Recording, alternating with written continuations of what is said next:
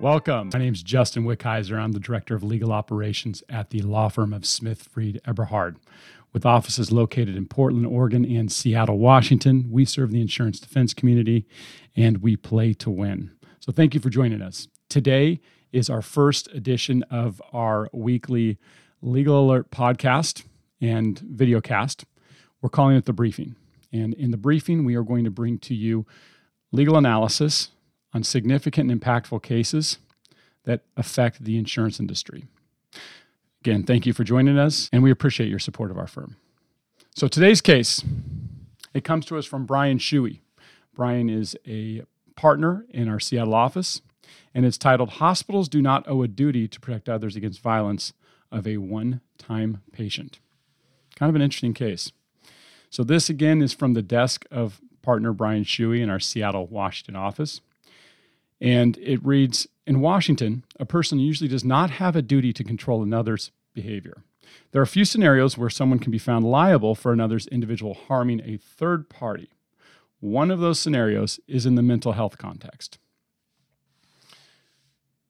As we read through these legal alerts, we break it down into multiple subsections because the goal is, is that we want you to be able to read quickly and identify if this case is applicable to you and the claims that you handle within the jurisdictions that you handle. So we start off with a brief summary, which we call from the desk of. Next, we cover what we call a claims pointer. And the claims pointer really hits at the heart of the matter of what this particular case uh, is and what claims area or practice area it impacts. The claims pointer reads The Washington Court of Appeals held that a hospital cannot be held liable for the actions of an individual experiencing a mental health crisis. If the individual only came to the hospital for a single emergency department visit. This is true even if the hospital chose not to call a mental health professional to decide if the individual should have been committed to involuntary treatment. The case is Konicke versus Evergreen Emergency Services. Here are the facts of the case. The facts give you essentially the central theme of what the case is. This case stems from an unfortunate series of events. In 2015, Zachary Konicke, known as Zachary throughout the case, began engaging in increasingly odd behavior. In January 2016, while living with his brother, Zachary threatened to light himself on fire and made a few other troubling statements. The next day, Zachary's brother grew even more concerned about his frightening behavior and called the police. After emergency services arrived, Zachary was placed in an ambulance and transported to Evergreen Health Medical Center's emergency room. While in the emergency room, Zachary was evaluated and ultimately released for a few hours later. A mental health professional was not summoned to evaluate Zachary to determine if he should be submitted to involuntary treatment. Okay? After Zachary was released, he went to his parents, Victoria and Michael Konicke's house. The following day, Zachary killed Victoria. He attacked Michael and set the house on fire. Michael, who was the plaintiff in this case, filed suit against Evergreen Emergency Services, the defendant, on behalf of himself and his wife's estate. The plaintiff's first complaint alleged negligent supervision, medical negligence, and gross negligence. The defendant filed a motion to dismiss, and in response, the plaintiff amended his complaint to just assert a claim of gross negligence. The defendant filed another motion to dismiss, which the court granted. The plaintiff then appealed. The next section that we cover is titled Law, and this shows how legally this case is going to impact your claims handling. Generally, an individual does not have a responsibility to prevent a person from harming another individual. However, such a duty may exist when there is a special relationship. The Washington Supreme Court previously found a psychiatrist owes a duty to a third party because a special relationship exists between the psychiatrist and the patient.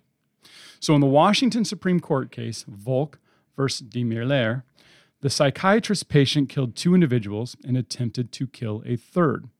The court held that the psychiatrist may be liable to his patient's victim under a theory of medical negligence. So a special relationship exists if the relationship is definite, established, and continuing. A one time appointment, interaction, or visit is not enough to create this type of relationship. In the alternative, the plaintiff argued that a Washington statute, and that's RCW 71.05.050. Um, we wanted to make that as difficult as possible for you. Creates an independent duty on healthcare providers to protect third parties from mentally ill patients. Here comes another one RCW 71.05.050 parentheses 3 provides that if a person is brought to an emergency department and medical staff believe that the person is presenting an imminent likelihood of serious harm or imminent danger, the hospital staff then may detain such a person for sufficient time. The Washington Court of Appeals engaged in an established three factor test to determine if the legislature intended to create statutory cause of action. The three factors in the test are one, whether the plaintiff is within the class of people the statute was enacted to benefit, two, whether legislative intent supports creating a remedy, and three, whether implying a remedy is consistent with the underlying purpose of the statute. Ultimately, the court held that the legislature did not intend to create a statutory cause of action.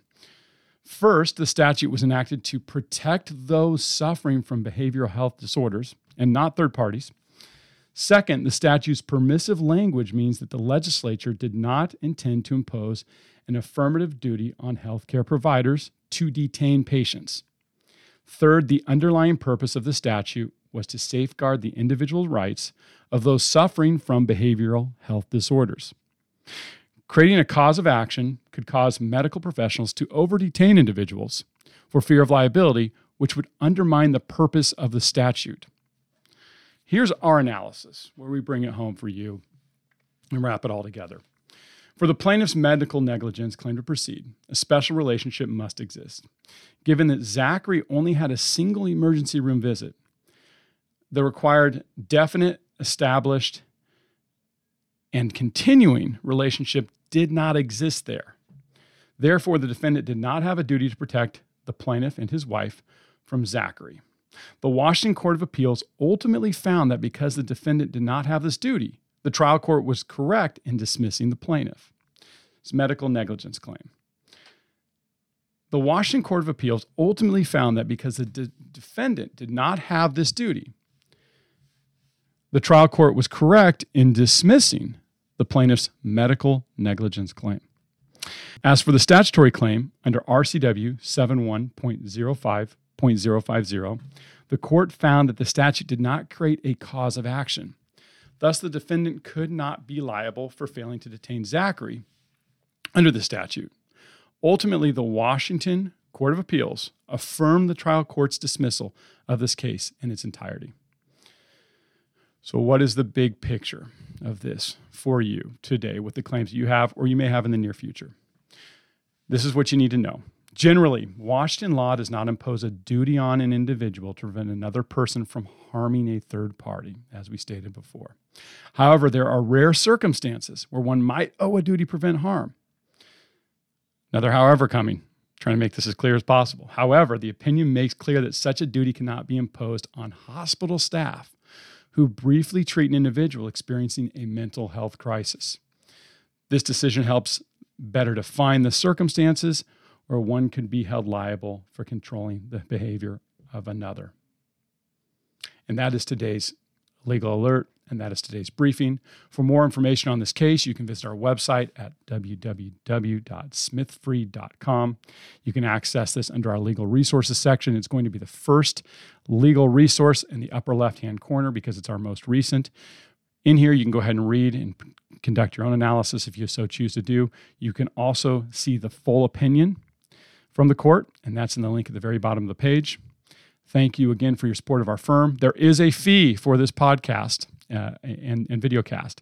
And that fee is, is if you know someone that you think this could help with their claims or their organization, the fee is to forward it on to them and uh, uh, help your, your colleague, your friend, or help someone else uh, better handle the claims that they encounter in Oregon and Washington. Thank you so much again. Appreciate you, and we will talk to you next week.